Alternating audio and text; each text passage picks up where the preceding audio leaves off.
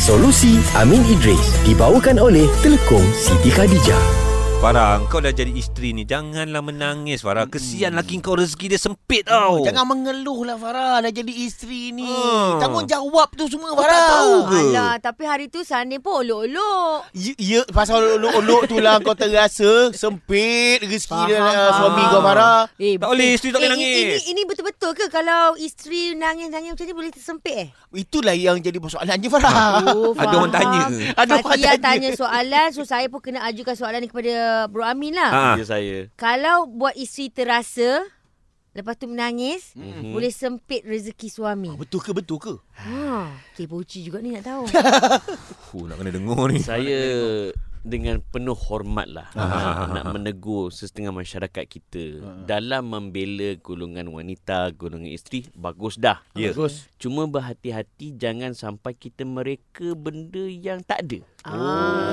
Lepas tu dia sandarkan pula dekat Nabi. Dia sandar pula dekat Nabi SAW. Keringat man kadzaba alayya muta'ammidan falyatabawwa maq'adahu minan nar. Siapa yang berdusta atas namaku disediakan tempatnya dalam api neraka. Allah. Okey, kita kena clear dulu pertama. Jangan kita pandai-pandai reka.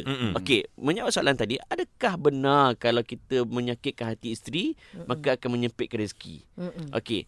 Pertama, kita kena clear bab rezeki ni hanya senya kerja Allah Azza wa Jalla. Dalam hadis Nabi sebut clear.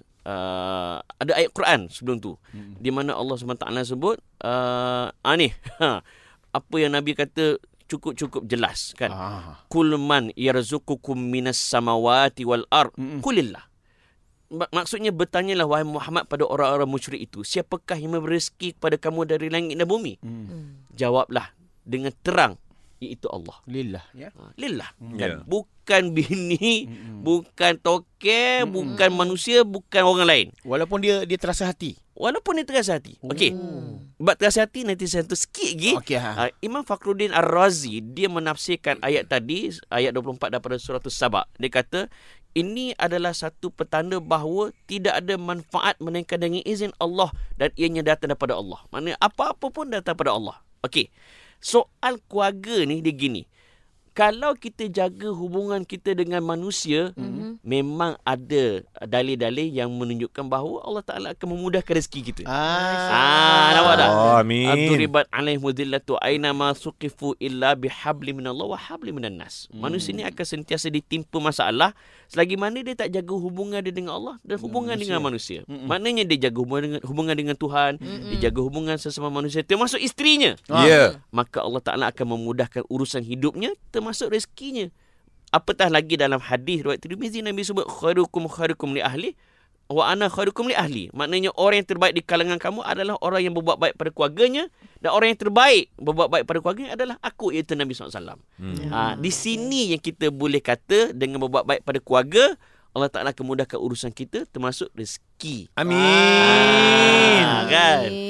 Sebab tu AG dia suka suap bini dia. Dia post pula dekat IG. Nampak? Serius AG? Kau tak buat hide ke?